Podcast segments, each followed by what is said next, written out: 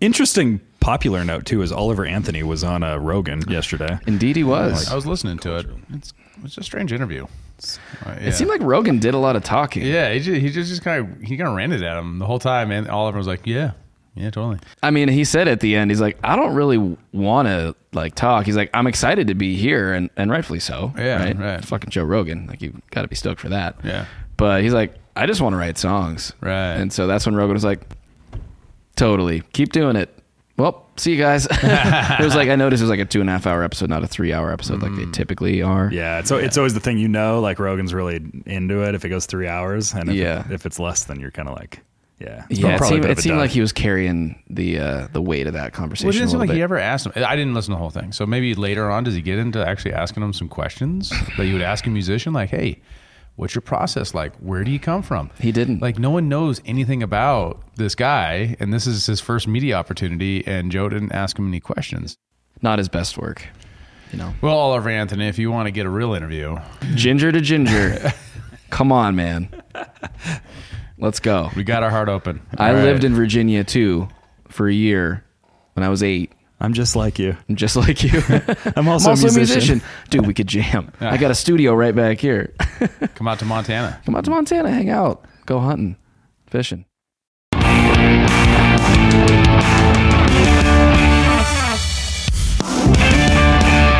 Hey, everybody, welcome back to Human Reaction, your weekly source for independent commentary on news, politics, and culture, where it is always our mission to arm you with the best tools that you need to almost read the whole intro without ah, looking at the notes. nice. So ah. close.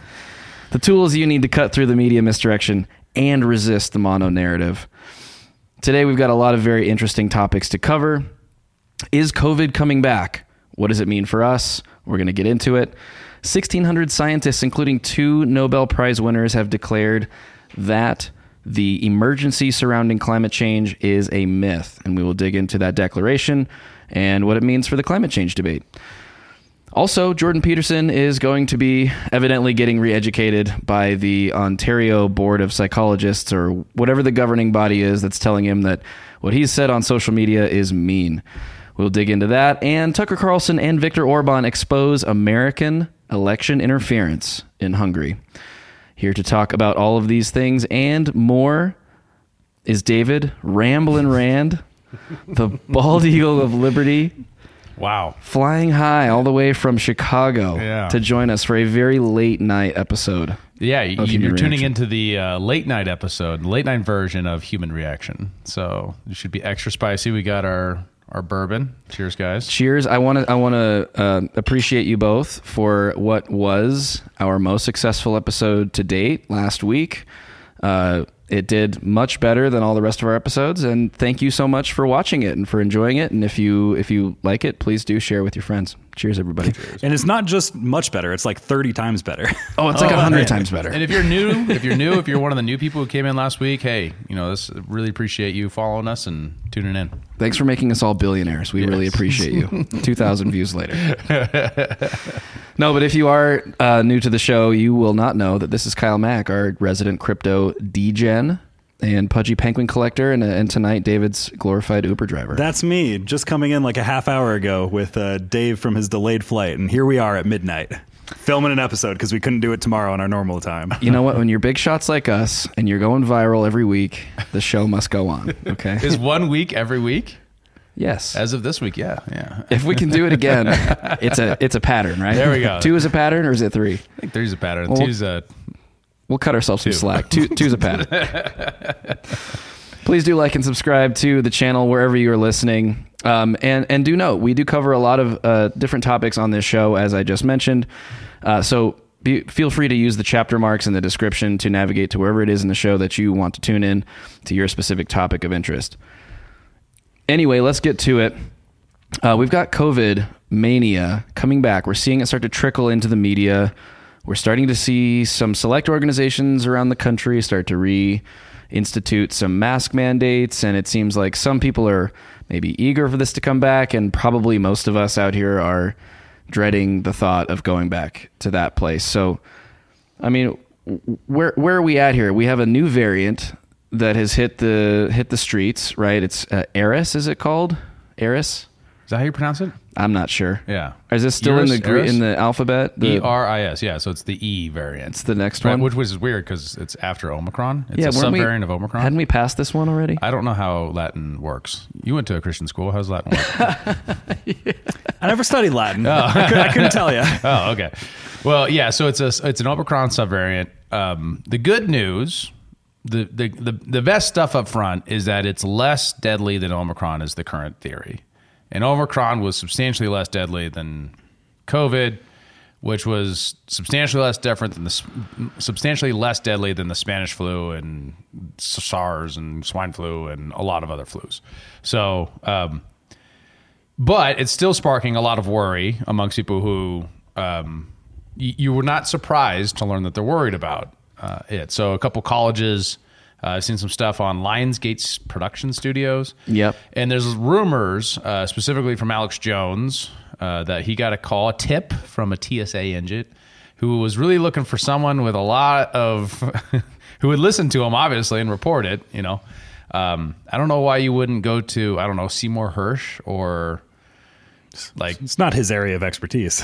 I know, but you know, like someone with like uh, credentials in the media, that could have been a breaking hey now, post for lots now. of people. Alex Jones has media credentials. He's been at it a long time. He's been, Yeah. he's He's been broken more a lot accu- of he's been more accurate than most of mainstream news. Yes, right? and he's He's been also proven right a lot. propagated lots of conspiracy theories, and many of which have become true. yeah, especially the psychic vampires. That's the one I'm still waiting for. Well, to look, come true, they are you know? turning the frogs gay. I mean, he, Yes, he, he yes, was the- talking about Epstein back in 2008. Yes, but is he a vampire? That's. I mean, did they have to kill him? They they killed him by strangulation, Kyle. They didn't to stake be- him. He wasn't a fair- vampire, nor was he an fair- interdimensional vampire. To be fair to Alex Jones, is that's not what he's talking about with the vampires. Oh, oh, okay. he's talking about that there are people that legitimately take psychedelics to meet the psychic vampires. that does not sound like an listen to it. experience I would like to have while taking he, he- psychedelics. he was talking that in reference to LSD trials. Anyways, That's my what he was talking criticism of Alex Jones aside, basically this TSA guy called him in and said, "Hey, they're going, they're looking at implementing this, and they're going to roll out vaccines, and they're going to shut down all the airports and make everyone wear masks again, all that kind of stuff." So that's that's the existing news that I've heard so far. I would say the the easy litmus test on the uh, factual nature of this one is he did establish the timeline of by October or in October. If we see this sort of thing return to airports and air travel in October or by October, then put another He'll be he'll another be right. check in the W column for Alex Jones. He was right about about animal human hybrids. He was right about. You know, like- I mean, The dude, chimeras. If you haven't about? if you haven't seen Yeah, the watch out for episode where he appears on that conspiracy show with Jesse Ventura, where I they talk about the pandemic with uh, Dr. Rima Laibow. Oh, the the, the, And- the vaccine thing. Yeah, and he's like, yeah, and they're gonna roll out this the bioweapons, blah blah blah. I mean, like pandemic, blah blah blah. Like it all came true. I mean, relatively. They, he It's was like, "This is watching. population control, and it's Yeah, going to kill yeah. everybody." Yeah, I mean, he- and, he- he you was pretty extreme, Don't but, get me like, wrong. I the think pandemic there's, did happen. There's a lot of question about you know how safe the vaccines are, and uh, that's all good. It's just when people leap to the conclusion of this is in the pursuit, and they subscribe motivations that they don't know because they've decided before they've seen evidence of what their motivation is. Right? But the Georgia have, have- have you actually have you actually seen the Alex Jones clip talking about this? Yes. Okay. Yeah. The mo- but sure. motivation should, i- is something that should be proven by evidence, not just conjecture. And that's Yes, he does a lot of conjecture. That's what that's my criticism as a media person. That's all. He just conjectures a lot. Sometimes I conjecture. So, So- I try so- to make it based on what I know as reliably as possible. Something Absolutely. something that I will say is I saw a clip of I believe it was on CNN, it might have been MSNBC, of a Pfizer official coming out saying that you should take the next vaccine that hasn't been created yet um, because he believes it will work. And that was like his Oh. exact quote was like, "Yeah, "I believe it will work." so, oh yeah, that was. so- Man in suit says shot he's selling will work. so uh, There's your trustworthy source, America. It's, it's just one of those things where you're like, i- if that doesn't give you the entire picture of everything that's happened in the last several years, like I think that's a pretty clear image of it right there. It is. Yeah, one other government has acted too, which was the LA Public Health Authority has also released some stuff, but they haven't locked anything down. We don't have any of that stuff yet. And understandably, a lot of people are hearing this news and they're saying, "Not again. I won't do it." And and just like you said, they they do not. I will not comply or do not comply was trending on Twitter for like two days afterwards because it's just yeah, it's which is understandable. There's so much triggering that happens for people who had to suffer through 2020. I want to remind to people, and, and we don't have to go on this for for long, but the option for pandemic response is not what we experienced in 2020 or nothing at all, right? That is not the standard model. The standard model for pandemic response all the way up till 2020 was what Sweden did, which is the classical model, which is that you focus protection on the vulnerable populations and you quarantine the sick. So, vulnerable populations like old people, obese people, people with pre existing conditions that make them dangerous, especially lung conditions. And you quarantine people who are actively sick, who have a fever, who you know are sick, and then you let everyone else go about their day, and then you encourage them with education and resources to wash their hands and, and have good hygiene. The China model was implemented after the Bush administration, after 9 11, said, hey, the next terrorist attack might be biological. So we need to do this. And so what they looked around, they said, hey, the this model isn't good enough because it doesn't it probably doesn't make them feel very secure, right? Because they don't do a lot in that model. And so they looked to China and said, well, we're going to do that model. And that model became more popular in the public health sphere. It was seen that, but we know now from COVID was that Sweden did very well on a population and total COVID mortality uh, basis after the after the quarantine. So there's there's the, we really should have the debate, and we never really never have yet of what should our country, given our country's culture and our constitution, what should be our approach to the pandemics and actually have a debate in that space. And we're just not anymore. We were having it during COVID, but we stopped having it afterwards. Well, no, it's because that doesn't allow these people to loot the country for billions of dollars, right? Like that's that's that's not that doesn't allow for that. In hindsight, the pandemic response does seem like a a very convenient, uh, if if I need to come up short of saying coordinated uh, program to sell a shit ton of vaccines. And I would love to remind people as well if maybe that's the world that you've come from, but you're looking for something different. There are other therapeutics out there that have shown efficacy against COVID and against symptomatic COVID and against hospitalization that aren't just what they've told you on CNN for the last three years that works. It's not vaccines. It's it's not ventilators. Um, and now I've just seen that the FDA has w- rolled back its restrictions on doctors prescribing ivermectin to treat COVID. I don't know that they've specifically come out and said ivermectin is now an approved treatment for COVID, but they've at least said doctors can prescribe it. Well, and, and it's also remember the context of all this stuff too is it's a Nobel it's a Nobel Prize winning drug, mm-hmm. right? Um, so like like billion, two billion people have used it, billions of doses prescribed. But what happened was when Joe Rogan used it along with a lot of other things. CNN painted his face green on TV and said that it's horse paste, and they ran it across the entire media saying that it's horse medications, horse dewormer, and it just all of a sudden it's became horse like yes, horses use it, but also people use it. Like right. a billion people have used it in the past, right? Right. It's very common in third world countries um, for a variety of uses.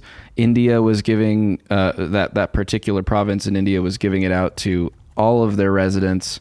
It happened to have like the lowest incidence of of COVID hospitalization and death in like the world next to you know some countries like Sweden who, who had a very different response than the rest of the country. But there are great resources out there. I would recommend people go to uh, I think it's flccc.org, Frontline Critical Care.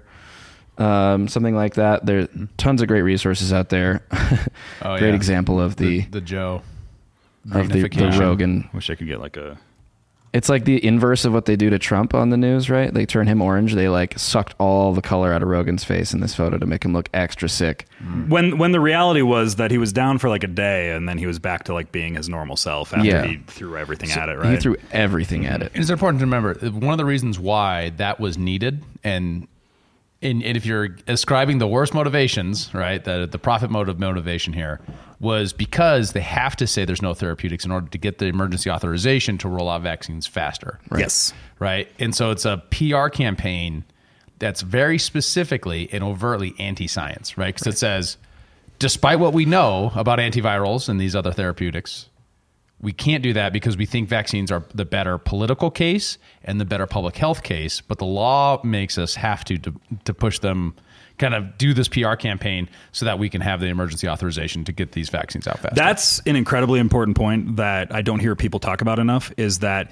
um, if there were other things that could treat it, the emergency rollout doesn't happen. Right. Like that is a very important point that Right. I don't think people kind of have really conceptualized hard enough yet. Yeah. Vaccine uh, manufacturers could not get the emergency use authorization if there were other therapeutics that worked. Yes. Right. Mm-hmm. Um, Additionally, that uh, Trump administration came out and said that this fear mongering around this, and from the Alex Jones reporting and the other reporting that's happening up from the college's implementation and, of course, LA uh, Public Health, is that this is all an attempt to keep him from being elected again and as president in 2024.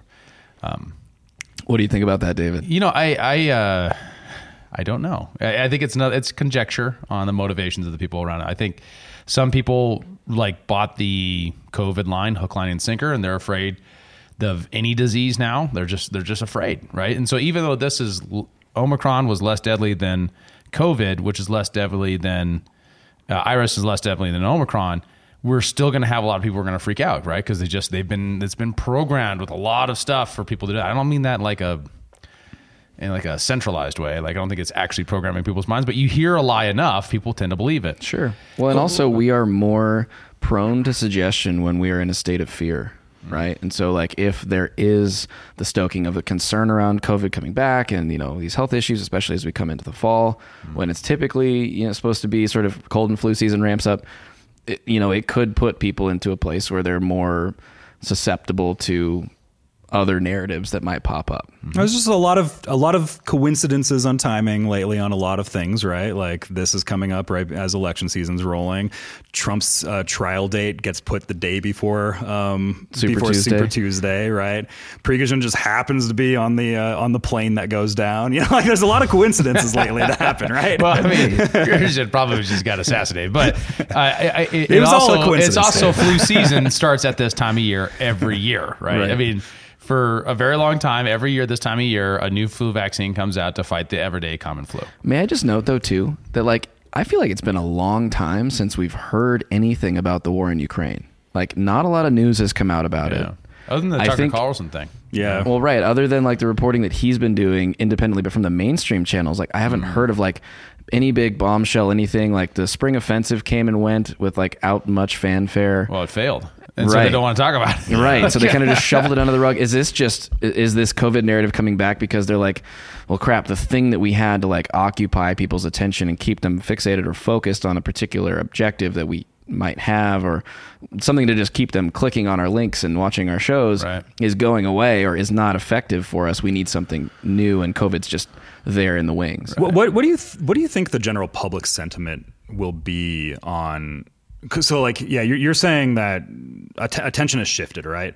What do you think the general public sentiment will be on the COVID stuff? Like if they do try to reintroduce lockdowns here, like is it just going to be that a handful of blue states end up locking down, like California and New York, and they have tough measures, and then everybody else goes, and, and then we have to deal with it in airports again because that's federal with the TSA, which is Alex Jones's point that it was Right. a TSA official that came to him, right? I mean, yeah, I, I think I think mm. That would, that would tick me off if we, we had to mask up in airports. oh, yeah, But it's it would be way better than like getting kicked out of a restaurant for not having a mask. Like I that, just- that happened to me. Is I just showed up without a mask and just got kicked, booted out one time. Right? Like, Oh yeah, I got kicked out of a bookstore here in Bozeman. Like I'll like very uh, unapologetically and like kind of angrily like asked to leave and I was just like, "All right, I will never come back here."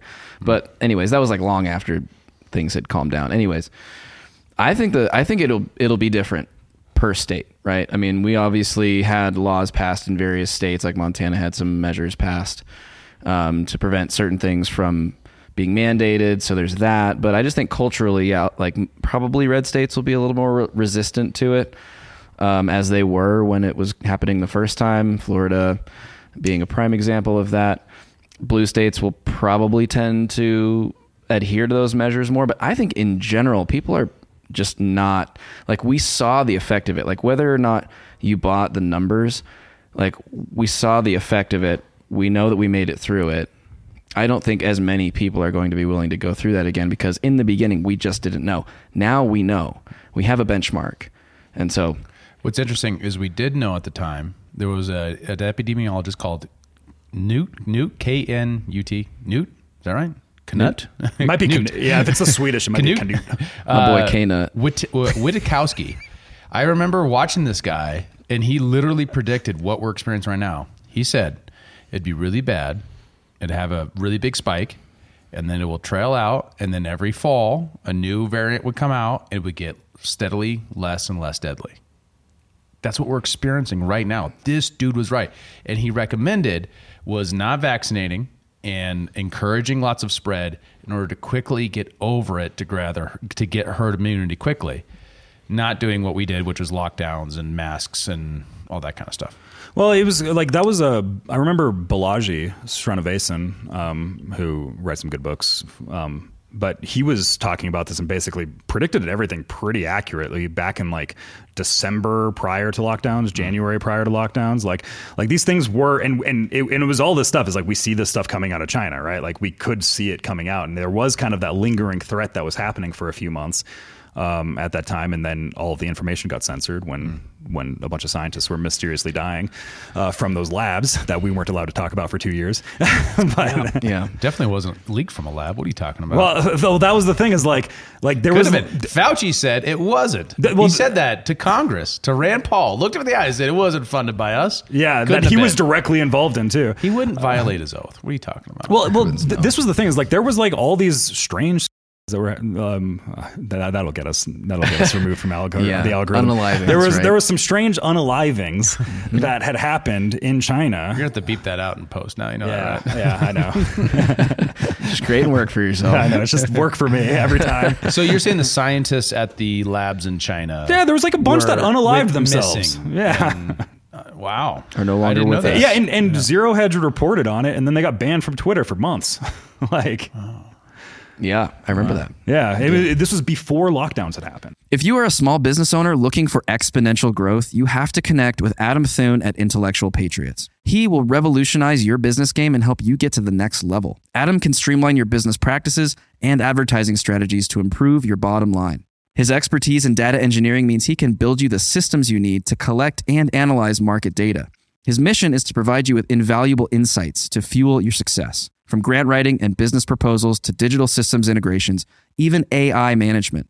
Intellectual Patriots is a one stop shop for cutting edge solutions. Don't wait another second. Visit intelpatriots.com to learn more. That's I N T E L patriots.com. Another pivot. Do you remember when they tried to blame COVID on climate change? You remember that? No, Do you remember that? They're like, we're going to see more diseases just like this because of climate change. Oh. like it was like the typical Chevron. Climate change is the Wow. boogeyman that waits that's that creeping under your bed at night. Right. You know, this is interesting though because I think Anthony Fauci recently weighed in on some climate change stuff. He did. and it's like, He what the did. hell Did are you? See you? Oh, he video? did, It is didn't he? So crazy. Oh, should Can we pull, pull? that. Can we pull that? Oh man, That was that was something else. But while you pull it up, we, we'll we'll just we'll it's tee a up the next. reaction moment. Oh, it is yeah. for sure. I mean, Fauci can't Um, live with him, can't live without him. You know, he just make he's great for news. I wish we were better at impressions. I would do an impression right now. in zoonotic diseases we'll have the tools.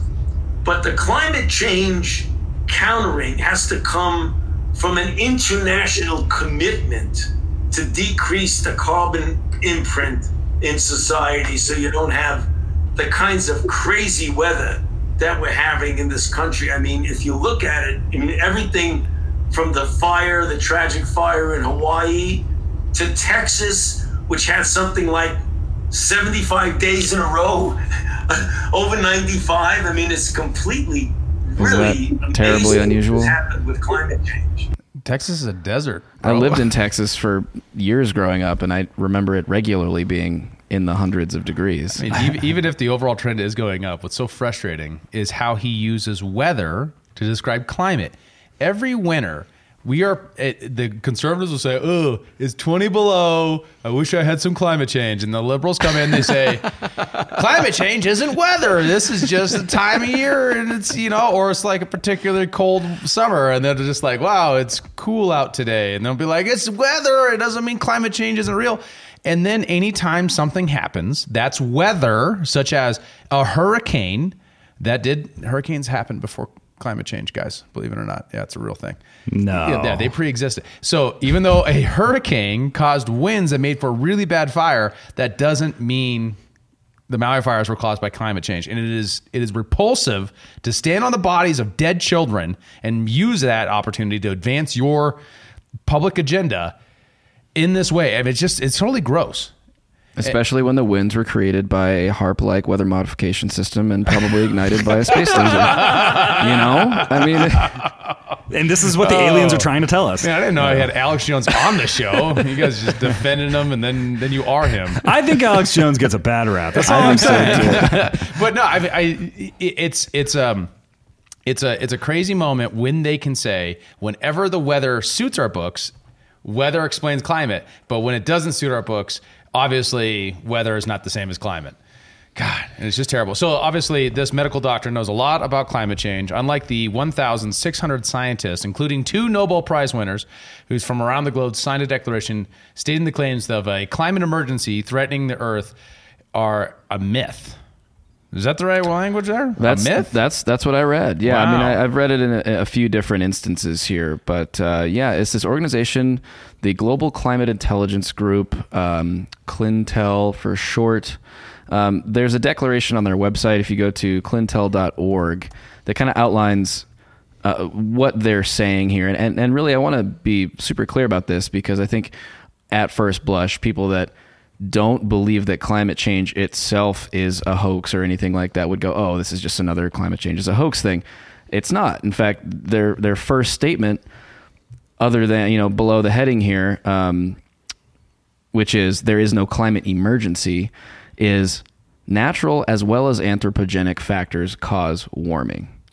And they go into describe that. And, and they go into their other points here, which I think are, are pretty interesting. Warming is far slower than predicted. Right? I think a lot of the fear around this is how quickly it's happening and how we're going to ach- achieve this this point of no return that beyond which like the earth is just going to turn into a fireball and everything is going to be incinerated and we're all going to die. We're not going to be able to grow food and it's going to be a terrible, terrible end. They're suggesting the warming is slower than than predicted. Um, they also note that the climate models are incredibly inadequate and have a lot of margin for error, which mm-hmm. is true when you're bringing so many variables into an equation. It's it's bound to just get really strange and unwieldy, right? And that's been a criticism for a long time. This isn't mm-hmm. this isn't new stuff. Mm-hmm. You know, some of the other headings here: global warming has not increased natural disasters. Climate policy must respect scientific and economic realities, and I think this is a really big one. It's like when we're talking about something that we think could happen is happening in the future based on these very complex and by their terms inadequate models. And we're weighing that against whether or not people in a part of the world get to have fuel to heat their homes or or cook food you know or or we stop this thing that we think is is happening and is, is going to be an existential threat. Like there are there are lives on the line and that's super important that we be very deliberate about decisions like that. And i mean i think their assertion is that we're not being deliberate and we're overreacting Yeah, there's there's so much there. I mean, and we keep on circling on this climate change thing. I think particularly because of the time of year, because it's hot. We got the fires, we got the excuses that the left keeps bringing up. Additionally, that you know, it's it's a point of political control for them, right? Because they've had so many people invest in this idea that the climate is the thing that will give the government the time, the the, the presence, the mandate to control the economy so that we can make everything better. Uh, and I think that just turns a lot of people on. So when Vivek, for example, came out and he said that uh, the reality is that more people are dying from bad climate change policies than they are from actual climate change. Well, we now have a story from Politico saying that's a pants on fire lie. oh this is politifact not Politico. PolitiFact, Yeah. yeah. Isn't that from Politico? i'm not sure maybe they were run by Politico, but yeah, PolitiFact.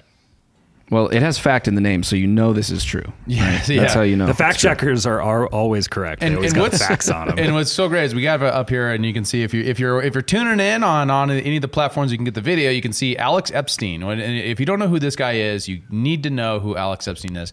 He is awesome. He is the OG of doing the best argumentation for sound energy policy, which is that the best energy is the energy you can get reliably and affordably when you need it. So your baby's in the hospital, and when it's in the hospital, there's energy there to run the defibrillator to save your baby's life or to go into the incubator or whatever. When you need energy, it has to be on demand. It has to be something you can afford. Well, the problem of a lot of green energy politics is that it focuses the attention on unaffordable, unreliable energy. And for poor people, that's a very bad thing. So if your standard is human flourishing, fossil fuels are a moral good for that purpose. Other things are also good, like nuclear energy. And it doesn't mean that you can't do other energy products, especially if you want to put solar panels on your house or something like that. Have at it. Just don't take people's money or make the electrical power grid expensive and unreliable in your pursuit of a dogmatic claim such as that global warming is going to destroy everything. Additionally to that, it enrages me when people say what Fauci did about the Maui fires because we know now that the Maui fires, in part, they were such a big deal because they stopped taking care of the uh, power lines, in part because they reduced the budget for caring for the power lines to put it into green energy projects. And I think they spent it on space lasers too. Pretty sure. Oh, Black man, budgets. you're killing me, Don. Dude, I know. I'm Space sorry. lasers. All I'm good for at this hour is comic relief. This if it's, if it's is- arson, it was a gas can and matches. By the way, we had that in Bozeman, and we still don't know. yeah, we still haven't caught that Yeah, we had that guy who showed up. It was like Kirk Park Trailhead, right? Mm-hmm. Just like lit a fire, and fortunately, someone was there to stop it. Right. So arson's real. It just probably doesn't come from lasers. Well, Well- I, I'm we know you can start fires with lasers. Yeah, well, yeah, but the question is: Is there a space laser, Joe? Is there a space laser, and we, have know- any evidence of it? Well, I, I don't know about that specifically, but we oh. do know that directed energy weapons exist. yeah, sure. That's real. yeah, but is there one in space? I can neither And confirm nor controls it? deny whether there's China's one been putting up a bunch of satellites that are supposed to have some of this technology too. Does it have to come from space? It could come from a plane. I don't know. And also, why would you use if? Okay, so if you have a, um, why wouldn't you use a, um, um, if you're above some? Have you ever read The Moon is a Harsh Mistress? Mm-hmm. No. Yeah, yeah. So it's a it's a it's a great book. Uh, explains a lot of kinds of. I think I've told you about I think it you before. mentioned yeah. it, Robert Yeah. Heinlein is, is very good. Very classic good. fantasy or It's it's like author. classic, like it's like libertarian literature too. It's like oh, yeah, up, you did like- mention it. Yeah. It explains how a free society would work, and it's it's basically about a penal colony on the moon that rebels from Earth, and how they do that is they use the gravity well as a weapon, right? Because the moon is a gravity well, or the Earth's gravity well, the moon circles around, right? As you drop things into it, you know, of course, it accelerates, and then the mass becomes incredible, right? So even very relatively small things can be have incredible impact. So if you're floating above in a geosynchronous orbit, or if a, even if it's like that middle range orbit, things dropped could be really devastating if they're relatively light. So I don't know why you would use an energy weapon. Well, they have they have those, right? They're called rods from God, right? It's like a tungsten rod that they drop from low, like or Earth orbit, Hmm. and it has so much mass and hits so hard that it's like a nuclear weapon with no fallout. Hmm. Uh, that that's that's fairly real. I think you could. I, I- I'm worried about Google searching rods from God. It's late night human reaction. We're gonna watch some rods. oh yeah, you're right. It's a kinetic bombardment weapon that aims to deliver projectiles from a high angle at a very high speed, Is it making a- them difficult to defend against. Is it theoretical or is it deployed? The weapon has been proposed by the U.S. military repeatedly for decades, but there's no evidence that any country has developed or deployed such a weapon. so, anyways, Which on means they climate have change. it, they just haven't used it. Well, yeah, I'm very true. Like, uh, like I, I always generally operate that our, our military tech is like four decades ahead of where we see it. Oh, absolutely. Yeah. Well, So, I mean, like, it could be something we know that around, like right? most things, right? Like GPS, which now we all have on our phones and in our cars, first started as a military application. They only rolled it out to civilians once it sort of reached this critical mass where they knew that all the other adversarial nations had it, and so we could kind of safely release it into the wild, right? And I mean, that's that's sort of the idea. Is you want to, and I was listening to this was in some podcast. It might have been the one you sent to me, the Scott Horton podcast, about you know trying to be strategic about what you allow out so that you don't give it to your your adversaries, Right. Essentially, Right. But Um, so, something on the uh, climate change is a hoax talk that Vivek is having here is I'm reminded of um, back in the day last year when so long ago uh, when the when the whole FTX SBF thing happened, Sam Bankman Fried, all that stuff, you know. Um, there was a leak. A journalist leaked his text, her text messages with him, and he was talking about how uh, all these because like he was he was brought up as like this effective altruist. He's kind of the World Economic Forum guy. Like he's just like the next big thing. He's like this young twenty nine year old. Blah blah blah. All this stuff, right? And he's he's kind of been brought into the circulating elite. And he in this text message thread that was leaked by a journalist was um, he said that all of these things about climate and all this stuff they're the they're just these shibboleths that we woke Westerners play just to like get cheap virtue points. And he mm. said this in the wake, it was like the week after all this stuff went down when everything was still like, what's going on? Oh, nobody knows. And shibboleths is a fancy word that just means magic words. They're just magic words that we all say, right? And that's that's what it comes down to with all this stuff. Like like this is why Fauci can come on here and talk about something that he has no expertise in because he just says the magic words and he's on the right tribe, right? Mm-hmm. Or Bill Nye the Science Guy, he he's he's the climate guy, right? And he's a mechanical engineer, right? like mm-hmm. like all this stuff. These are all just the the things that we woke Westerners play. Like it's yeah. just the game that we do so that we're all on the same tribe and we can all kind of move things together in one big blob towards some sort of goal that we kind of all have collectively. Mm. Or at um, least that that subgroup does, right? So that's why everyone freaks out when Vivek says climate change agenda. Not climate change is a hoax, but the climate change agenda, climate change agenda is, a, is hoax. a hoax. And that's why people who have embraced that shibboleth or that magic word freak out because, um, and it's and it's also it's the um, Marc Andreessen hypothesis, right? Mm-hmm. People form, and we've talked about it a little bit here. People form cults, if that's too harsh of a word. They form groups of people who believe similar things, or cults, right? The root word of culture is cult. Cult. Yeah. So our culture, or our culture on the right or the left, or libertarian culture, or music culture, or whatever, all these things are systems of belief that people generate, and then they form groups around we're in the midst of always doing that. And so once you have that lens that, you know, that word cult kind of kind of anchors it into that place where like some of these things are not going to be based upon good faith. They're going to be based upon the interest of the of the group or the idea. Um, another one is that the ideas people don't necessarily have ideas, ideas have people, right? Yeah, Carl people, Jung. People subscribe to these ideas and then they get possessed by them. And those ideas themselves react when they're under threat, right? So if you, you hear this guy say climate change agenda is a hoax, a lot of people are just going to lose the word agenda and they're just going to hear climate change is a hoax, especially if it's a magic word. Mm, that's really interesting because it gives a, a, bit more weight to the idea that you are not your ideas, right? Like when you can separate yourself from that that that place of identifying with that which you believe, you allow yourself the a, a, a bit of buffer from just jumping on and reacting to something that attacks a given idea that you might hold, mm. right? And so there's a lot of strength that comes that with that. Mm. You know, you can you can provide yourself more time to be a little bit more objective or investigate things a little bit further. And I think ultimately it ends up benefiting you more versus in the in, in the inverse where you are attached to your idea. Really, you're just there defending the idea it, eh, whether or not it's to your own benefit or not. Mm-hmm. Right. And I think in a lot of cases, the climate change agenda that a lot of people are bought into spiritually, emotionally, religiously is not to their benefit objectively. Well, and it was either Lenin or Stalin that said this. It was it was some Soviet dictator that uh, he he talked about the concept of useful idiots, and this is really what this like I.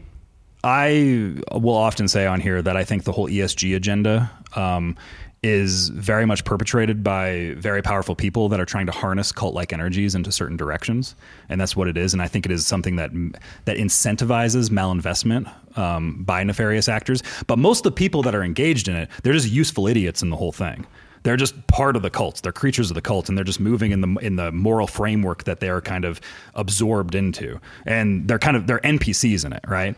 But there are there are people that understand cults exist, and they move the cults in certain directions, and they try to guide them. Like that's what that's what that's what like religiosity is and and they can be harnessed for good or for evil right? Mm. like because at the end of the day most of these people they're just accepting things on blind faith. Like that's all religion is and it's whether it's a god or it's some sort of high ideal that you're having. And some of it might be like a true religion or or it might be a false religion right? It's it's all this idea of like people grab onto idols and they continue to move forward with those idols and a lot of people will try to manipulate them in a direction this episode is brought to you by our friends at Zesty Beverages. They're on a mission to unf the standard American diet by crafting drinks with fewer calories and more nutrients from real food. Their lineup of delicious offerings now includes Electric Peak Yerba Mate, postbiotic sodas, keto friendly, ready to drink margaritas, and hard teas. Wondering what a postbiotic soda is? Well, head on over to zestybev.com to learn more and find a retailer near you. Once again, check them out online at zestybev.com. That's Z E S T Y B E V.com. Speaking of my favorite cult leader, Jordan Peterson is currently having to go to re education yeah. camp in Canada. Which sounds pretty culty so in and of itself. As, as our local Canadian, as our Canada, Canada expert, Canada expert. What what is what's going on with what's with Canuck country here. What's going on? So Jordan Peterson has been subjected um, to re-education, specifically in social media training. He, Jordan Peterson has to be trained on social media.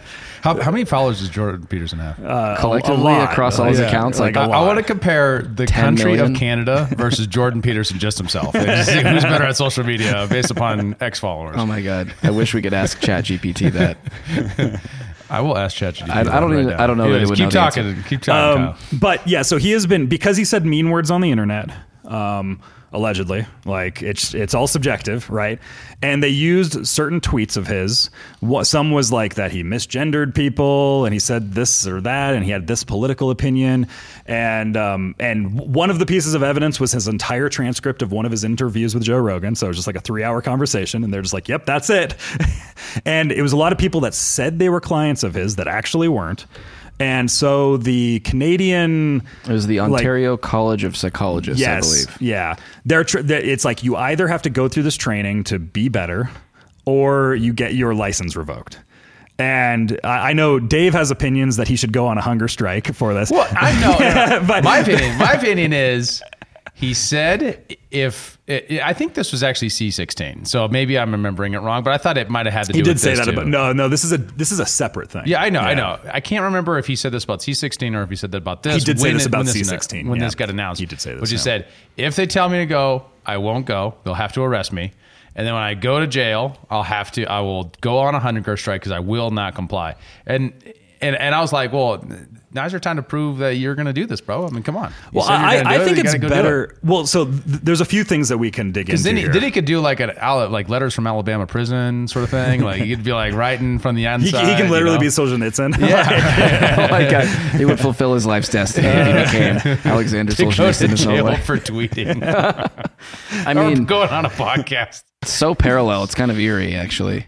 That's why. That's why I think he should deny. He should say no. I'm not going to do it. Well, look, here's the thing. If he says no, I'm not going to do it, then the Ontario College of Psychologists revokes his license to practice clinical psychology, which he doesn't currently use and hasn't used for years. Mm. No, yeah. And he's he also said in the podcast that he did with his daughter responding to these this situation that he would have offers from other provinces to offer him a license to practice clinical, clinical psychology mm. in their jurisdiction immediately upon that revocation. Mm. So it's not like if they take it away, like all of a sudden he's without income or Right. anything like that. Like, I- I think it's- makes so I- I think it's money so- So what he should do is he should then just continue to practice. He should get just one client and just start doing psychology, and he like just put that online. He's just Well, well, no. So like, doing psychology. I, I think it's, he- and it's then he far more jail. effective. Then he can do it. It's far more effective from a game theory perspective of just live streaming at libs, libs of TikTok style. Like it's so much like that's why libs of TikTok has, has blown up so much because it's just literally them just being like, this is what they're saying. Boom, no context, just here it is. You know. Yeah. the Um, case the case is so thin though against him that that I think his own principle wouldn't I mean and I could be proved completely wrong about this tomorrow but it seems like he would he would be loath to actually succumb to this like re-education even if just for the publicity of the situation because like these people weren't actually his clients. This is just like they're com- incredibly specious arguments about what he said that shouldn't be things that someone gets in trouble for at all especially an entire transcript of an entire podcast episode. Like to me like where he's at with it probably is just like just walk away from the license. Just say no. Just protest in that way and just say like you can have it. I don't need it. Well, it's- it's i'm also- surprised he's still a canadian citizen It's, it's also important that it's very vague on what the criteria of him actually succeeding on this training is. It's literally just like they have like some expert that we don't know who it is yet. Like whoever you know, somebody that know, I, I would figure somebody with a, a million, like over a million subscribers on a podcast is like good enough to be good at social media. Like Yeah. they figured out social media, Yeah. right? Like, but like it's just like they have to have some expert that they still have to hire and they haven't gotten yet. It has to tell that is like okay, he's good to go out into the world now. You know, right like, but of course this this isn't so even this could last years, right? but- Like- but Could this- you this- imagine doing the Zoom call with P- Jordan Peterson? It's your first day on the job, and you're like, I have to go teach Jordan Peterson how to how to use social media. This this is you guys. This is ridiculous. It's gonna be hilarious. This isn't about how to tweet. He gets that very well, right? This isn't about how to do It's it. about every what tweet, to tweet. Every tweet's a haiku poem. I don't know if you noticed Well, that. I but have. it's- He's- he's doing a lot of- adopted this very strange style lately. I think he's just trying to fill more space in the page. Get you know. That's what it is. That's way too strategic. It doesn't, doesn't make any sense. I don't know. I mean, I, th- I think the broader implications here, and, and he even goes into this, is that this is, this is meant to chill the speech of other professionals who 100%. are not Jordan Peterson, who do not have the convenience and luxury of being able to walk away from their profess- professional license. Folks that actually rely upon that for their income would be very much incentivized not to speak up, not to say things that step out of line. This is 100% a control measure to try to really just tighten the noose a little bit more around the speech of people in Canada. And and I think that if anything is why he has to fight it because he's the only one that can. Well, and, um, And it's I- trying to it's trying to it's trying to chill speech. That's the real danger here, right? exactly. And the, and the idea that some government bureaucrat can should has the moral authority to tell you how to appropriately use your speech. That's that's repulsive. That's like really gross. Although I will criticize his Twitter. Bring it up right here. I, I sent it to you on Discord. he is talking in haiku. Yeah, right. It. This seems like a haiku. All part and parcel of enter the nature worship enter, which has always if you resulted in read it human the sacrifice. enters, enter. it makes more sense. and, will, and always will enter Alex Epstein enter and Based Mike Lee. Based Mike Lee is a senator of Utah. I don't know why he's like he's he's tagging him here, but awesome. Uh, Jordan Peterson and Mike Lee have a good relationship. Oh, you he's know been, what it he's is? been on the podcast. No, Hey, no, no, no, great no, no, no, no, no, no, no. Yeah. I got it. You know what it is? What? Turn your head to the right. it's a giant It's a middle finger. See, sometimes it just takes a visual thinker to really do what the intellectuals can't do. Dude, it's quite you're the, it's quite the it's a hidden message. There He's it is. speaking in J- tones. j- It's j- a dog whistle. JBP is someone who would do that. You would like he see would do that. that. Okay, so now go through the rest of his Twitter and let's let's see what the other ones Well, look like. well, so- so- Hilarious. something- Just how many of his tweets are actually just a middle finger.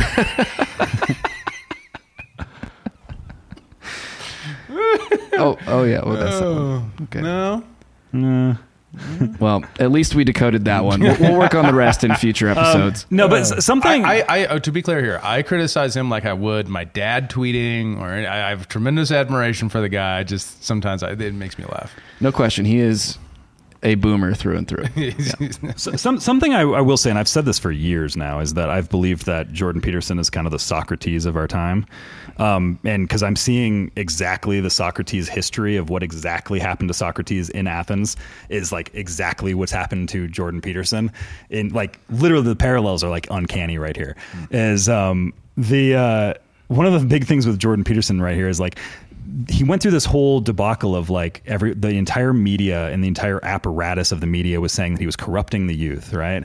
Like he's a sophist corrupting the youth, which is exactly what they said about Socrates. And that then they then they had to put Socrates through like a re-education and a trial before he ended up ultimately taking the hemlock, um, which everybody cheered for him. And one of the things that was going on in the background of that is like if if you've read any of like the old Greek plays, is that there was legit propaganda where they would put him in at like they would put Socrates in as the supervillain in all of their stuff. And it's the same thing that Marvel did. Marvel took Jordan Peterson, or they took the Red Skull, one of their uh, one of their big villains, and they had him literally like reading Jordan Peterson's book Twelve Rules for Life, and he's like educating young men to clean their room on YouTube. yeah, like they, they, put, they put it up. Yeah. So like, it, but that's exactly what the playwrights in Greece did too. Is that they labeled enti- an entire school of thought, sophist, the, an entire school of thought, um, bad because it's corrupting the minds of the youth, and really. Sophist is this term that gets thrown around after like 2,500 years of propaganda. That it like it's this negative term. All, all the term meant is that you you try to. Ex, it's about excellence. It's about trying to strive for excellence and arete and, and strive with virtue. Like that's what sophistry as a school of thought was, and it's become this thing is like you're a bad faith actor, right? Like like that's 2,500 years of propaganda in- at Well, work right there. Right? There's, there's actually uh, in in uh, in philosophy when you take a, get a philosophy major, you find out that one of the reasons why sophists were so hated too was because Aristotle had a major beef with them. and so a lot of his writings is responding to sophists. So, Yeah. and and and claiming of sophistry. Um, you want to know who's correcting the youth? Squaring the circle here between the two stories. Have you guys heard of this new climate anxiety problem? Of like, it's been around for a while, I know, but it's like a new studies are coming out. In fact, Ryan Long has an awesome like climate uh, anxiety therapist video that's oh, really, hilarious. Oh, geez. But yeah, a study found that three quarters of young people felt that, quote, the future is frightening, end quote. And about half uh, experienced climate anxiety to a degree that affect, affected their daily lives. And about a quarter indicated fear about having children due to the climate crisis. Well, I cited this very thing as uh, the reason I, I don't want to have kids. Only, you know, I used uh, my fear of my tax bill as opposed to climate change, right? Hey, you get that tax write off. Anxiety can come from a lot of places, people.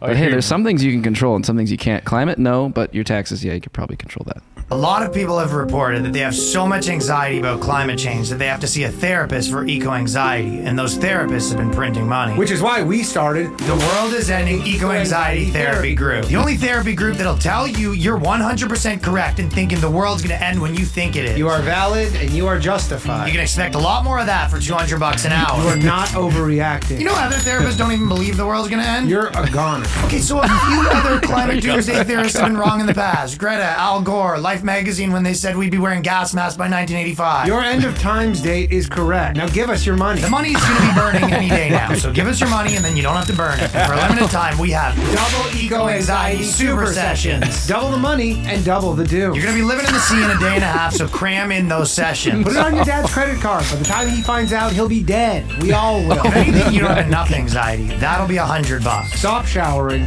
quit your job, steal, give us your money.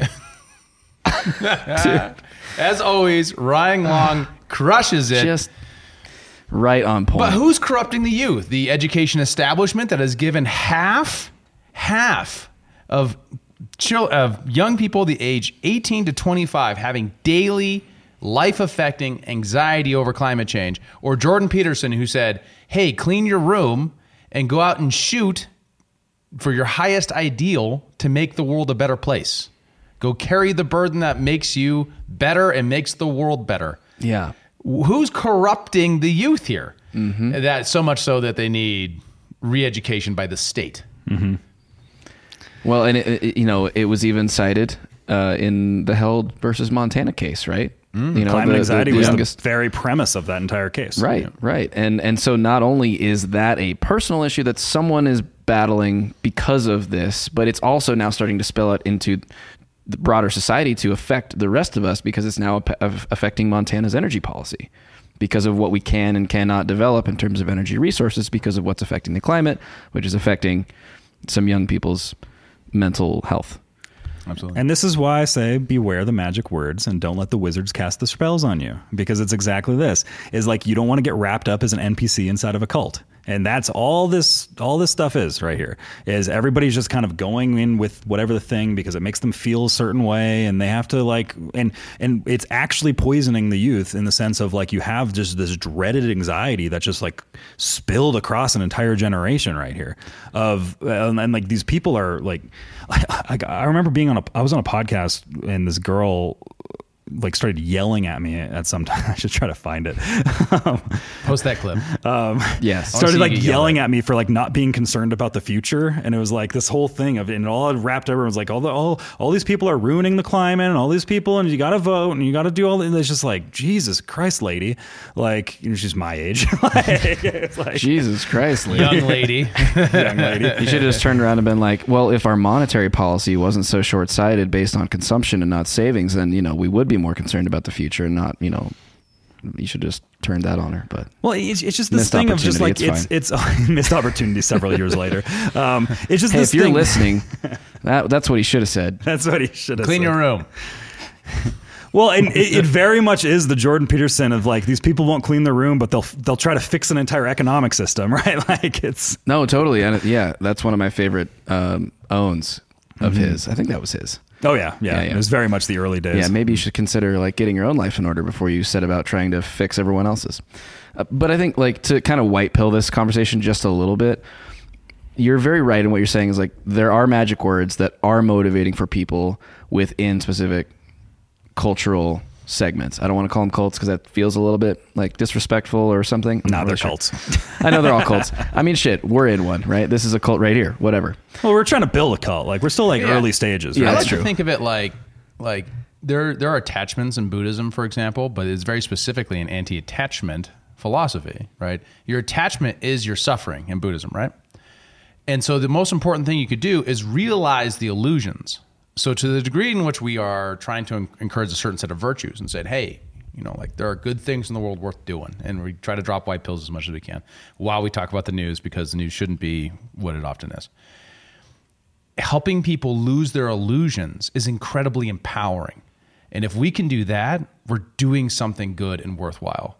And it's fundamentally anti dogma. Because if you make the focus on the loss of illusion, you're, you're less likely to get captured by you know a, a system a layer that sits on top of reality that interpretive layer that could confuse people or, or turn into a, a cult if you will Well, and c- cults are, and this is the same thing with like populism. Like populism is very much cult-like behavior. Like, like cults can be good or bad, right? Like, it, it's not like yeah, I'm not necessarily saying that a cult is a negative thing. Right. It's like like this is kind of the whole Marc Andreessen point, and you mentioned him before, as this is kind of part of his hypothesis here, is that all of Silicon Valley was built off cults. Like it's literally just all cults, and and that's and everything that built up of like our entire tech industry was all built up of cults from Silicon Valley, like like legitimately like named cults. Right, right. And, and Right. American culture is. I mean, like if you look at the founding fathers, the way we treat them. I mean, if you go to the Capitol building and you, you look up this picture, Kyle, and you look up at the Capitol dome, you literally see George Washington sitting on the throne of God, surrounded by founders like angels. Mm-hmm. Yeah, I mean, like we religiousify the state and politics and these things for reasons because that's what humans do. We're religious creatures. We're and that's and that's why we religious create these mythologies. Like George Washington never told a lie. You know, mm. like Cut down the that's cherry all tree, the same thing, all that right? kind of stuff. Yeah. Well, and and to you know finally get back around to the point I was trying to make before Sorry. we so rudely got off track. I just wanted I just wanted to defend cults. Like I was I was I was railing on He's a them. cult but, fan. What? But like like I do think that they're useful and necessary and a part of human life. Well, that's exactly the point I was going to make before you so rudely interrupted. Let him agree with you already. No, there are there are other cults. If you're tired of being anxious about the, the world ending because of climate change, there are different points of view. There there are different interpretations of the world and interpretations of the sets of facts that are out there and people that agree with those that if you decide, "Hey, I'm tired of living this way and I want to change my life for the better, be happier, be productive, be, you know, a a strong member of my community and still be focused on trying to do the right thing for the world, but do it in a way that causes you less emotional pain, there are other people out there who will be your new community. This isn't the only one. Speaking of world ending events, Tucker Carlson talked to the president of Hungary, which obviously means that the world is about to end because Viktor Orban is a very hated figure on the American left. And so, of course, when he did this last time at Fox News, they filled up the internet with all kinds of Tucker Carlson talks to a Nazi. I didn't know the background for Viktor Orban, so I was looking around a little bit and saw some of the stuff. And the rhetoric here was just so crazy. Like it was so out of place, right? I mean, the guy he's called a puppet of Putin, all this stuff. Hungary's a NATO country, Yeah. right? Like America has a lot of influence in Hungary and has for a very long time. Uh, Hungary used to be dominated by the Russians, right? They were they were a satellite state of the USSR. They don't have a lot of reason to elect somebody, you know, who's pro-Russian, right? Um, unless you know, obviously the grounds and countries are complicated and, and democracy is complicated. So uh, it, it was an interesting interview. Uh, they do get into a lot of the stuff with the international relations, uh, and you know, I, I, I we you know the exposure of the American election interference in Hungary, the exposure of Americans' foreign policy. Uh, and what's going on in Ukraine, and kind of giving a better, more localized view. Well, I, I th- and I think this clip that I have right here is um, pretty much the exact reason of why he's hated by the DC blob, right? Um, so if you were in charge of NATO, if you were, say, Joe Biden, uh, what would your next move be in the war in Ukraine? What would you do? peace immediately. Call back Trump. That's that's that's the only way out. Call back Trump. Call back Trump, because you know you can criticize him for many reasons. I understand all the all the discussion, but you know the best foreign policy of the recent several decades belong to him. He did not initiate any new war. Yes. He treated nicely the, the, the, the North Koreans and, and Russia, even the Chinese, you know. He, he, he delivered a policy which was the best one for Middle, for Middle East, Abraham Accords. Yes. So, so that was a very good foreign policy.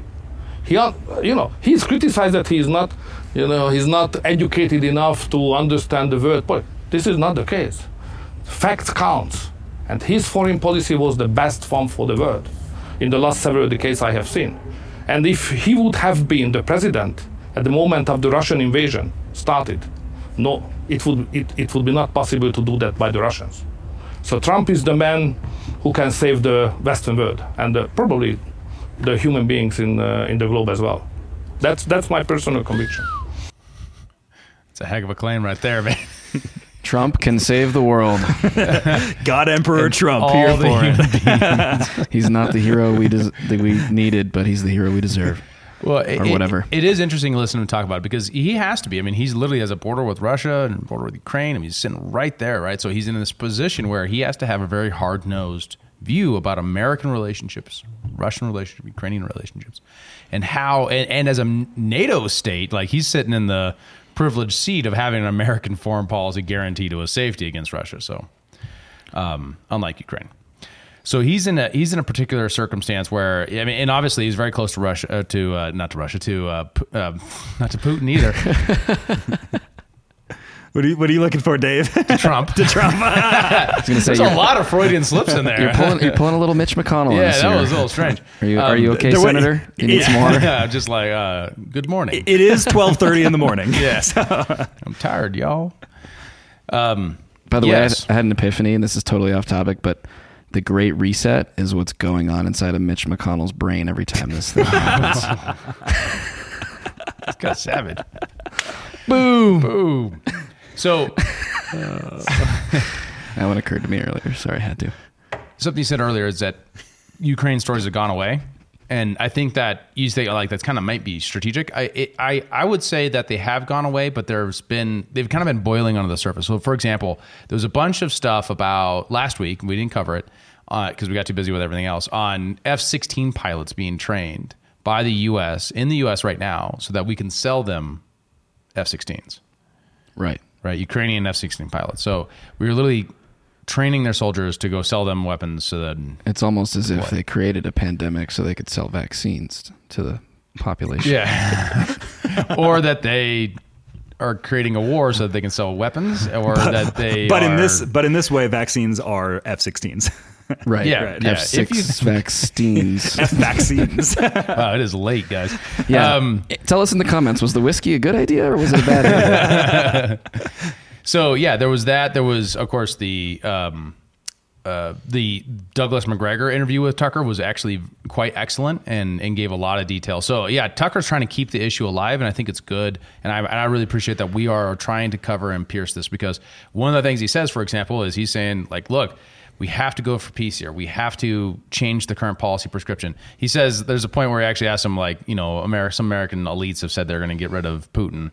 Would that be a good thing? No, And he's like, that Bi- would be an absolute disaster. Biden said that himself. Yeah. Like it well, was those, Biden those are that. the aims of the of the American political establishment as it stands right now is to take Putin out. Yeah, yeah. Biden specifically said that regime change is exactly what the goal is, And like, the like early on, like a year ago. and the naivete of that is that there there's an assumption inherent in that that whoever comes after Putin is going to be better, not worse. Well, and that actually goes into something that we didn't get a chance to talk about last week either. It had just occurred. Was um, Prigozhin's um, Prigozhin Pri- Prigozhin Prigozhin? Prigozhin Prigozhin. Prigozhin, as Nikki Haley says, right? Prigozhin. um, when he his plane had a malfunction, right?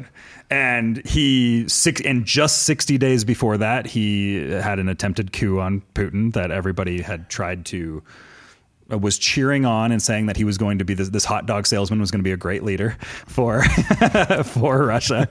just the hot dog salesman that was literally just like the day before, just cutting people's heads off. You know, died died in the plane crash, and and and it wasn't a coup. I categorize it as stunt, negotiation stunt. That's how I think about it. Mm-hmm. Right, because like I don't think he, he he never had the aims of overthrowing the government. It doesn't appear that way. no. Yeah, he was arguing throughout it that Putin was lied to.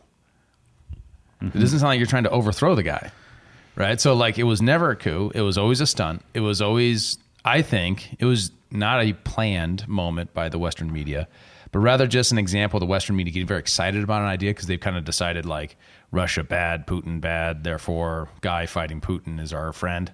Therefore, they were like, we want this to happen, so we're going to celebrate it, right? Can So, we yeah. be sure he was on the plane? Do we know that for sure?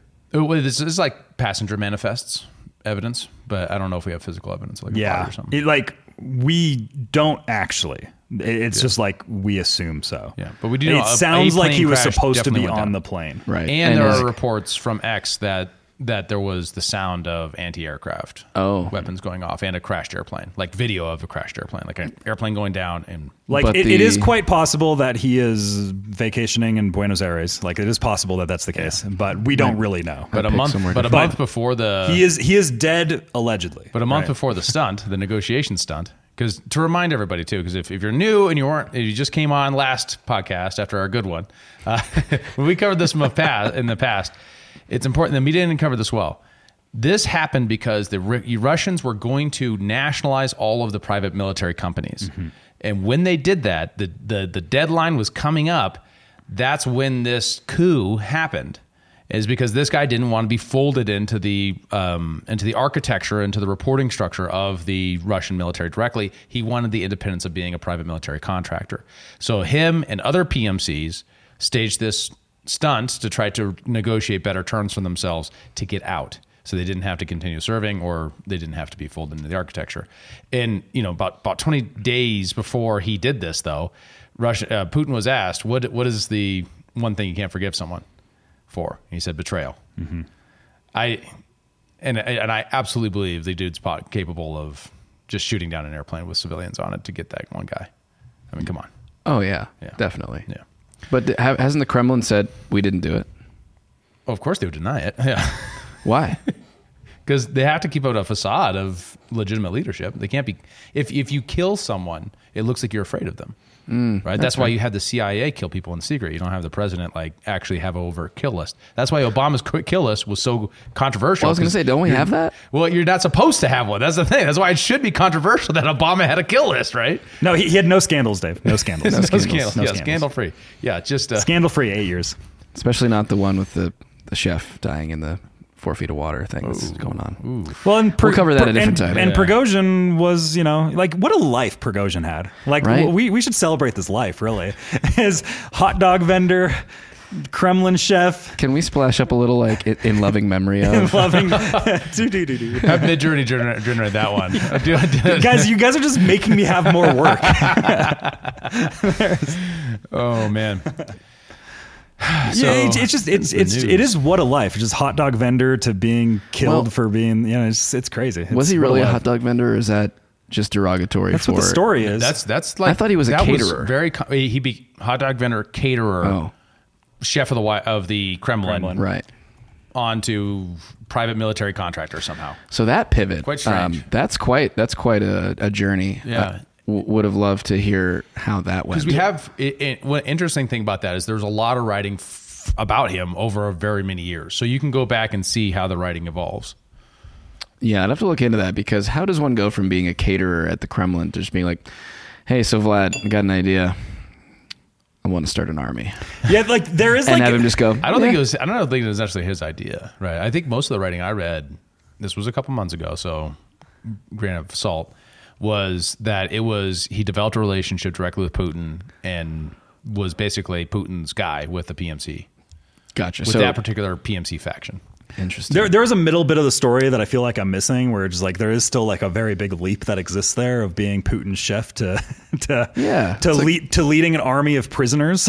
like like there is something I feel like that's missing in the middle of that, but I would be very interested to know what that is. we'll have to do it in our memorial episode. We'll have to cover that. in, in loving memory, Prigozhin of uh, this boy right there, He's a fellow bald. That's why I appreciate it. Bald. Big powerful bald. Yeah, yeah, he just needs a chin. That's the I think he was lacking. yeah. Well, he's just he's got a little extra down below Um, here. but more came out of the Tucker interview. I, I it was like thirty Oh, so minutes much. of just like bombs. Like I it would was just- very interesting. I would just want to go out there and say, like, Um, if you're listening and you're not the biggest Tucker fan because you have this association with him and Fox News, like, I feel like this is a whole new thing that he's doing that he was trying to do and was doing on Fox News until they were like, okay, that's enough. And they just like axed him. Like, this Yeah. is a whole different He's era. been this guy for like a decade, but it's like now he's unleashed, right? But everybody just has this like again, it's like magic words, blinders. It's like oh, Fox News. It's like oh, you know, it, like, and everybody has like this mental. They have to go through these mental gymnastics about what they feel about Tucker without ever really hearing from him ever. But like, Right. like I, I've I've I've enjoed Tucker for a decade probably, and Yeah. he's always been this guy. Like it's Well, it's not Kyle really Mack, different. Tucker enjoyer. He's a Tucker enjoyer, or I'm a Tucker enjoyer. I, I, I, I like a good Tucker. I like it. I like it when you talk about yourself in third person. You got to be careful who you tell that you're a Tucker, okay? 'Cause that has different connotations. It's 2023. It's the rods of God. I just closed out of that tab. And on that was thinking about note, that. we are going to sign off because we're out of stuff to talk about and Well, we're out no. of whiskey. No, well, we were going to cover this No. video. We're, no, No. we're Second done. Okay, fine. False God, that was ending. It's such like a Lord good of the out. You think I- that's my dad? How do you know I have no power in this place? They don't respect my my hard stop. One more clip. Come on, we gotta All get right. more. We are a member of NATO. We are ally to United States, and we are worse treated than the Russians. You know what, what's that about? What is it about? It's what you just said. So what it just it might be helpful to say it out loud. Now the the Biden administration spent U.S. tax dollars to campaign against you in your last election. They didn't succeed. You won, you know, in a fair election. Um, Big money. big money. I don't think most Americans understand that their tax dollars went to defeat you in Hungary. Yeah, exactly. But that's not. I mean, if you respect democracy, don't you let countries govern themselves? It's definitely against all the principles we confess. yes, it is. Are you worried about uh, American control over Hungarian debt? Debt? Debt, yeah, debt. I mean, are you are you worried that, that the Biden administration could potentially hurt Hungary economically? No. 10 years ago, probably that could have been the case, but today we are strong enough. No, no. It, it, you know, it's not easy. It's far easier to cooperate with uh, with the United States government. It's it's far nicer horizon to have a good relation. But even without that, we can stand and we can survive and we can we can we can grow. Even we can grow. Calling specific attention to the part where he said that American tax dollars were spent to attempt to get Viktor Orban out of office. Yeah, like we say on this podcast all the time of like, you know, about how our foreign policy is generally trying to interfere in other people's elections and you know, you can make whatever leaps you want with that. We've we've kind of alluded to various things al- along those lines. But like everything that's going on in Ukraine with us funding rebellions and us trying to like install new people in there, it's like the same thing here. It was the same thing that happened in Yemen. It's the same thing in all the Middle Eastern countries. It's it's it's what we do, right? And most people don't realize that this is essentially what their tax their tax dollars are going towards. I object to the we part of that statement, but I know what you mean. Our we don't do this. Yeah. But yeah, this this Well, out of our- our control tax dollars do regime that has control of our resources. Yes. Mm-hmm. Oh, um, America does it. We the colloquially I can never say that word colloquially Nicely done. Colloquial. colloquial. Um, Nuclear. Yeah, right. So this is this is what was so outrageous about the accusations that Trump only won the 2016 election because of Russian interference when Hillary Clinton, who was making that accusation, as well as the intelligence community that obviously hated Trump, you know, who then went on to lie with the dossier and propagate that within the White House, use that to try to blackmail Trump, use that to do all the things that they did in the media, and then to indict and all that kind of stuff around that was so obviously crazily corrupt and hypocritical because that's what they do. Uh, the National Endowment of the Arts was created to fight the Soviets by propagating American democracy around the world. Sounds like a great idea. What do they do when the USSR is no longer around? What's their mission? Like almost everything in the government, it lives forever, right? It's a what they what they, describe as a self-licking ice cream cone. So now that it's gone, who's they going to propagate? Now that they don't have the USSR around, well, now they got they're going to be used for global U.S. hegemony to to ensure that. And the current people in power don't like this cat, so they decided to deuse. And they accuse this, and I haven't seen the material evidence or any like follow up reporting yet. It's a pretty new interview, but it's a it's a it's a not surprising, but very important thing for the average person to understand. Everyone's always surprised by foreign policy developments, in part because we don't see what goes on with this sort of thing behind the scenes all the time. So then when the next foreign policy disaster happens, we're like, why do they hate us? Well, maybe because we're overthrowing their governments. They hate us because we're free, Dave. Maybe they 'cause hate we're- because we're free. yeah. Maybe because your tax dollars are being spent in their elections. Imagine how many people are upset at Russia to this day and want to fight the Russian Ukrainian war that is bringing us to the brink of nuclear exchange because they believe that Trump only became president in 2016 because of Russian interference. How would you feel if you're a person in Hungary? Who would be, I mean, who is directly adjacent to this conflict and would be immediately impacted if this were to happen. I mean, could be immediately impacted tomorrow. We don't know. Right. There, Yeah. there was a, there was a big thing in here too of uh, one of the vibes I ended up getting from Orban here was um, is that Americans think too much with like an American lens of everything that's going on right here. It's just like you know understand like we're literally here on the border. like that's a very important thing. Is like it's very easy over in DC to like to look at everything that's going on here and like assume you know what's going on, but like we here as like like people in Ukraine, people in Hungary, people in Romania, people in this region. Like we have a deep historical context here that the average American doesn't even can't even come close to understanding what's going on here. That highlights a really important mental model for thinking about politics in general, but especially foreign policy. And that is the pretense of knowledge problem, classically made by Hayek, about why socialism, you can't plan a socialist economy. You need prices because prices are a signaling mechanism of the localized knowledge that people on the ground have, that he has because he's in Hungary, that someone in DC doesn't have because they're not there. The localized distributed knowledge that is embedded in prices does a better job of allocating resources. The same argument applies to foreign policy in this sense. No matter how much you study a country, you don't know everything you need to know in order to centrally plan their security.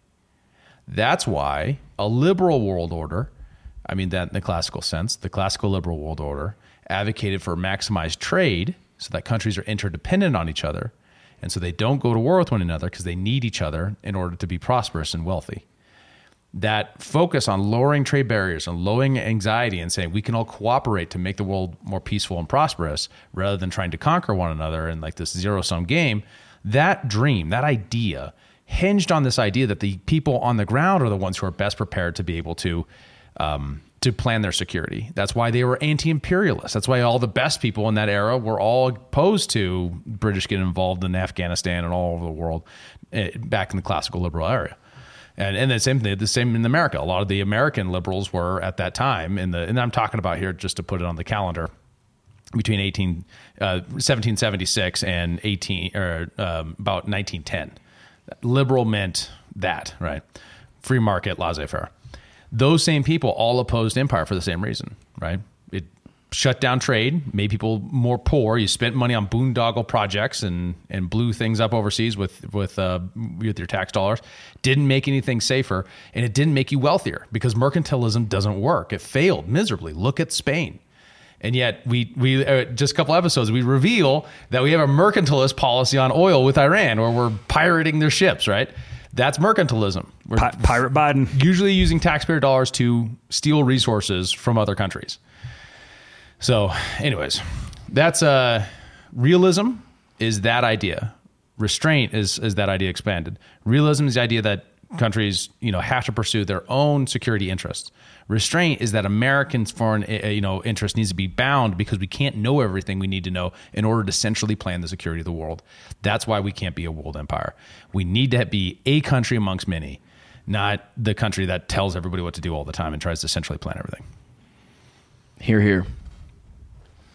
Any final thoughts before we sign off, Kyle? No, I mean the big thing is I've, I highly recommend the interview, thirty minutes, and Yeah. it largely just comes down to um, he wants peace, Biden doesn't want peace, and that's kind of the essence of the interview, right? And it's one of the reasons why he liked Trump's foreign policy and why he had a good relationship with America during the Trump administration, and he no longer he he actually said his current relationship is absurd. So Did he? Yeah, that oh, was I, the, wa- I don't remember that. yeah. It, it is strange that the, the fact he highlighted, and it, it's just right at the beginning of the clip we played, which is that uh, the double taxation applies in Hungary but not Russia. Yeah, and it was it was put there under the Biden administration. Yeah. like so a what that means is if you earn your income in Hungary, you had to pay Hungarian taxes and American taxes. So if you're an American citizen earning your income in yes, Hungary. dual citizen or whatever. And that goes back to an old uh, Clinton law during the 90s. It was a way of getting people to stop leaving the country, and they basically controlled which countries can be. Uh, I've looked into this on the passport front. like, Why is Co- that? comes from the Clinton stuff. Um, so he can import himself a wife, laws. of course. Come on. no, no, it's the opposite. If, if you were trying to flee for tax Ah. haven, for tax haven purposes, um, some countries you're able to go and and uh, not get taxed. Or no, it's it, you're always getting taxed by America, basically, no matter where you live. As an American citizen, Yeah. you're technically supposed to do that. But some countries you're getting double taxed. He's Like got that's- himself on the international husband market. Is what's going on. He- he's shopping. looking to be he's a shopping male himself out there. No, some places are more friendly of crypto. That's just oh, all it comes down Oh, to. that's what it is. right? Oh. Like, He's married to them games. Like some places I could live for zero percent, and other places like America, I'd have to live for thirty five percent. Like it's a different thing, right? It is a different thing. Very true. Well, late night edition wrapped. we did it. Boom. Thanks so much for listening. We hope you enjoyed our antics. Uh, definitely do let us know in the comments. Was this uh, better or worse than the last episode? We look forward to hearing from you. Again, if you're new, uh, we appreciate listening. Please do f- like, subscribe, share with your friends, and we will see you in the next one. Help us fight internet censorship by liking, commenting, subscribing, following, and sharing the show with your friends. To find us around the internet, visit linktree.com slash human reaction pod. And remember, well, they have they have those, right? They're called rods from God, right? It's like a tungsten rod that they drop from low, like or Earth orbit, and it has so much mass and hits so hard that it's like a nuclear weapon with no fallout. Uh, that that's that's fairly real. I think you could. I, uh, I'm worried about Google searching rods from God. It's late night human reaction.